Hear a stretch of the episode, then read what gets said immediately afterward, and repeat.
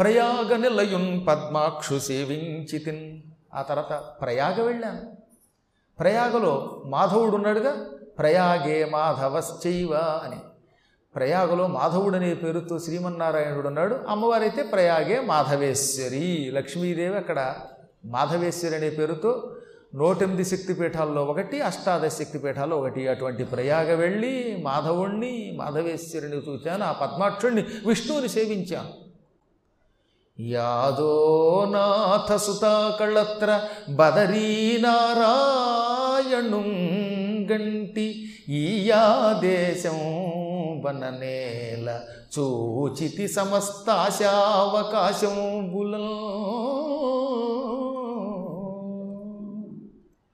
యాదహ అంటే జలజంతువులు నీళ్ళు యాదోనాథుడు జలజంతువులకి నీళ్ళకి నాథుడు. అంటే వరుణదేవుడు సముద్రుడు. కాబట్టి యాదవనాథుడు అంటే సముద్రుడు. ఆయన యొక్క స్వత కూతురెవరు? సముద్రుడి కూతురు లక్ష్మీదేవి. ఈ లక్ష్మీదేవి భారీగా కలిగినవాడు అంటే విష్ణువు. యాదోనాథ సుతాకళత్రు లక్ష్మీ వల్లభుడైనటువంటి బదరీనారాయణుంగంటి. బదరీనారాయణ దర్శనం చేసుకున్నాను. లక్ష్మీనారాయణుడు ఆయన. లక్ష్మీ వల్లభుడైన నారాయణుడు బదరి అనే క్షేత్రంలోకి వెళ్ళి తన శరీరమును రెండుగా విభజించుకున్నాడు. ఒక భాగం నరుడిగా ఒక భాగం నారాయణుడిగా అయ్యింది. ఈ ఇద్దరూ కలిసి నరనారాయణులనే పేరుతో బదరీ క్షేత్రంలో తపస్సు చేశారు. ఆ తర్వాత నారాయణునికి వేదవ్యాసాదులు గుడి కట్టారు. ఆ నారాయణుడిని చూశాను బదరీ నారాయణుడిని ఇంతెందుకు? ఈ యా దేశం బననేల ఈ దేశం చూశాను ఆ దేశం చూశాను ఈ ఊరు చూశాను ఆ ఊరు చూశానంటే ఎందుకు? చూచితి సమస్త ఆశావకాశంబులను నేను అన్నీ చూశాను. ఆశ అంటే దిక్కు. సమస్త ఆశ అన్ని దిక్కుల యొక్క అవకాశం చివరిదాకా వెళ్ళాట. అన్ని దిక్కులు తుదముట్ట చూశాను. మొత్తం దిక్కుల చివరిదాకా దిగంతముల వరకు వెళ్ళిపోయాను. ఇక్కడ నుంచి ఆయన విజృంభించి చెప్పాడండి. కొన్ని కొన్ని సందర్భాల్లో కవులు పద్యాల్లో వర్ణించలేక పద్యం బదులు గద్యం రాస్తారు. అల్లసాని పెద్దన గారు మహానుభావుడు ఒక అద్భుతమైన గద్యం రాశాడు ఈ తీర్థయాత్రల యొక్క వర్ణన.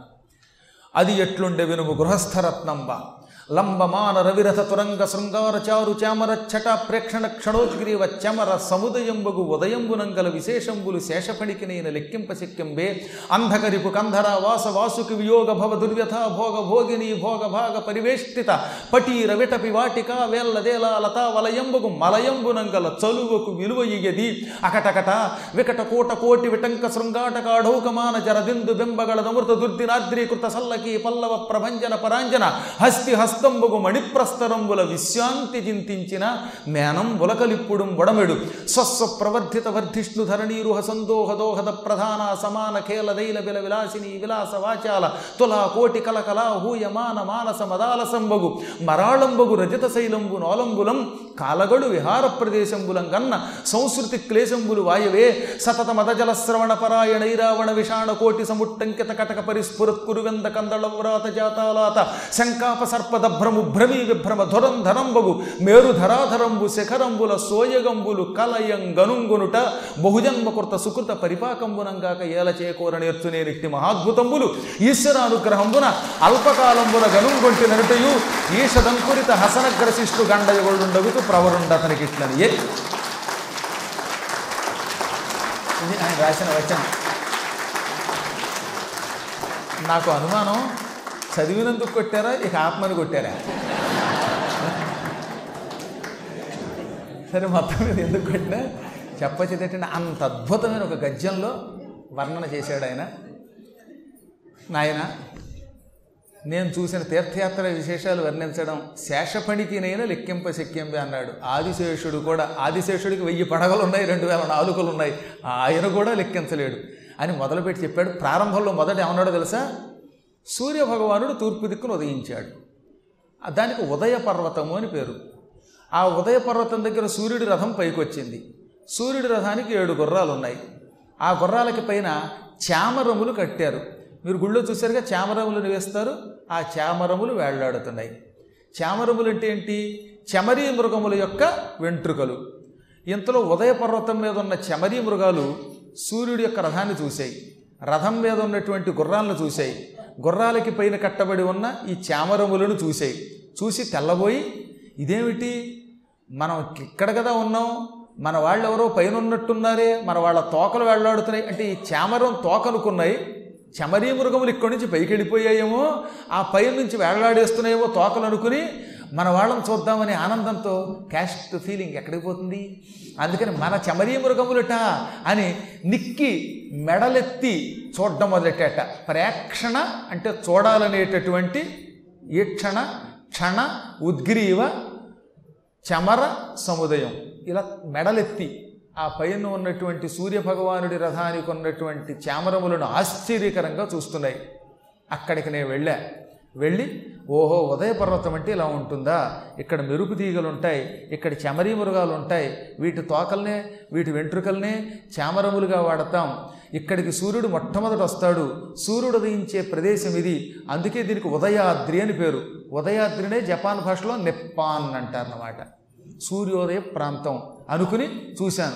ఇంకా అక్కడ ఎన్నో విశేషాలు ఉన్నాయి అవి ఆదిశేషుడు కూడా వర్ణించలేడు అని ఒకటి చెప్పాడు. రెండోది ఏం చెప్పాడో తెలిసిన?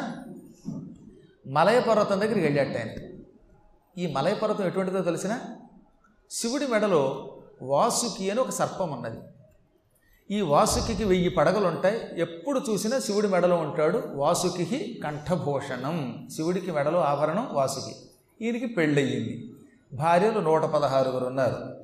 పెళ్ళయిన తర్వాత ఒక్కనాడు కూడా భర్త మొహం చూడడానికి కుదరట్లేదు వాడికి ఎందుకని ఎప్పుడు చూసినా ట్వంటీ ఫోర్ అవర్స్ డ్యూటీ అయింది. ఇరవై నాలుగు గంటలు ఆ మెడలోనే ఉంటాడాయే పద్మాగర్ గారి తీర్థయాత్రలాగా.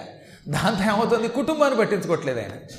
మెడలో ఎప్పుడూ శివుడి దగ్గరే ఉండడం వల్ల భార్యలు అయ్యో పెళ్ళయిందన్న పేరే కానీ ఒక్కనాడు భర్త ఇంటికి రాడే అని భర్త మీద విరహం పెంచుకున్నారు. ఈ విరహం వల్ల తాపం వచ్చింది. వాడి శరీరం వేడెక్కింది. అసలే పావులట ఈ విరహతాపం తగ్గాలి. తగ్గాలంటే ఏం చెయ్యాలి అని శివుడిని అడిగాయట. శివుడు అన్నట్ట ఈ విరహతాపం తగ్గాలంటే ఒకటే మార్గం భూలోకానికి పండి అక్కడ మలయ పర్వతంలో పర్వతం ఉంది. ఆ మలయ పర్వతం నిండా గంధం చెట్లే. ఆ గంధం చెట్లను చుట్టుకుంటే ఆ చల్లదనంతో మీ విరహ వ్యధంతా ఈ వేడి తగ్గిపోతుందట అందుకని ఈ ఆడపావులన్నీ వచ్చేయట. వచ్చి మలయ పర్వతాన్ని చేరేయట. ఇప్పుడు మలేషియా అంటున్నాం దాన్ని. ఈ మలేషియాకు వచ్చి మలయ పర్వతం దగ్గరకు వచ్చి అక్కడున్న గంధం చెట్లను చుట్టుకున్నాయి. ఈ గంధం చెట్లకి మళ్ళీ ఏలకలు అనే తీగలు ఉన్నాయి ఏలకలు పూసేటటువంటి తీగలు ఉంటాయి ఏలకలు ఒక తీగలకు అనమాట అవి లతలు. ఈ ఏలకల తీగలు గంధం చెట్టుకు చుట్టుకున్నాయి. దాన్ని పాములు చుట్టుకోవటం వల్ల అసలేది గంధం చెట్టు ఆపై ఏలకల యొక్క చల్లదనం. ఈ రెండింటి చల్లదనంతో భర్తకి దూరం అవ్వడం వల్ల వచ్చిన విరహవ్యధ అనేటటువంటి వేడి తగ్గిందిట. ఆ వేడి తగ్గించే మలయమునంగల చలువకు విలువ ఇయ్యది అన్నాడు ఆయన. ఆ మలయ పర్వతం మీద నా చల్లదనాన్ని ఎవడన్నా విలువ కట్టగలడా? అసలు ఎంత గొప్ప భావన అండి వేగంగా కాకుండా ఇప్పుడు మెల్లిగా చదివితే మీకు అర్థమవుతుందన్నమాట. అంధకరిపు కంధర ఆవాస వాసుకి వియోగభవ దుర్వ్యథ భోగభోగిని భోగభాగ పరివేష్టిత పటీర వెటపి వాటిక వేలత్ ఏలా లత వలయంబగు మలయంబునం కలుగు చలువకు విలువ అయ్యేది. ఇంకా హిమాలయ పర్వతం ఉన్నది. ఆ హిమాలయ పర్వతం మీద ఐరావతం వచ్చింది. ఐరావతం తన దంతములతోటి తెల్లని ఎరుక కదా ఐరావతం ఆ దంతాలతోటి అక్కడ ఉన్నటువంటి రాళ్ళని పటా పటా పొడిచింది అవి మామూలు రాళ్ళు కావు. మంచి పచ్చని రాళ్ళు ఎర్రని రాళ్ళు నవరత్నాలు ఉన్నాయి. ఈ నవరత్నాల్ని ఆ ఏనుగు పొడి పొడవడం వల్ల ఏమైందనమాట? ఆ రత్నముల పై ముక్కలు విరిగిపోయాయి. అందులో కొన్ని రత్నములు కెంపులు. కెంపులు ఎర్రగా ఉంటాయి. ఆ ఎర్రని రత్నాలు విరగడం వల్ల ఏమైంది? అందులోంచి ఎర్రని కాంతి బయటకు వచ్చింది. ఆ కాంతిని చూచి ఐరావతం యొక్క భార్య ఐరావతం భార్య పేరు అబ్బరమువ్వు ఆ అబ్బరమువ్వు అనే ఏనుగు అమ్మో కొరివి వచ్చింది ఈ కొరివి మీద పడుతుందేమో అని అగ్నిజ్వాల కింద భావించి ఆ కాంతిని చూచి సంభ్రమంతో కొంచెం దూరంగా పోయిందిట. అలాంటి హిమాలయ పర్వతాల్లో ఉన్న మణుల్ని చూశాను ఏనుగుల్ని చూశాను దిగ్గజాలని దిగ్గజాల భార్యల్ని చూశాను. మరో చోటకి వెళ్ళాను అది పశ్చిమ పర్వతం. ఆ పశ్చిమ పర్వత ప్రాంతంలో ఎప్పుడు చూసినా కొండ గుహలు ఉంటాయి. ఆ కొండ గుహలకి చిన్న చిన్న కన్నాలు ఉంటాయి. ఆ కన్నాల్లోంచి చంద్రుడి యొక్క కిరణములు లోపలికి వచ్చాయి. చంద్రుడి కిరణాల్లో ఏముంటుంది? అమృతం ఉంటుంది. ఆ అమృతంతో అందుగు చెట్లు అనే చెట్లు బాగా పెరిగాయిట. చెట్లలో అందుగు చెట్లు అని ఉంటాయి. ఈ అందుగు చిగుళ్ళు అంటే ఏనుగులకి బాగా ఇష్టం. అందువల్ల అక్కడికి ఏనుగులు వచ్చాయి. ఈ అందుగు చెట్లు చంద్రకిరణములతో పెరిగితే అక్కడికి వచ్చి వాటి చిగుళ్ళు పీక్కుతింటూ మధ్య మధ్యలో ఈ దంతాలతో ఆ చెట్లను పడగొడుతున్నాయి.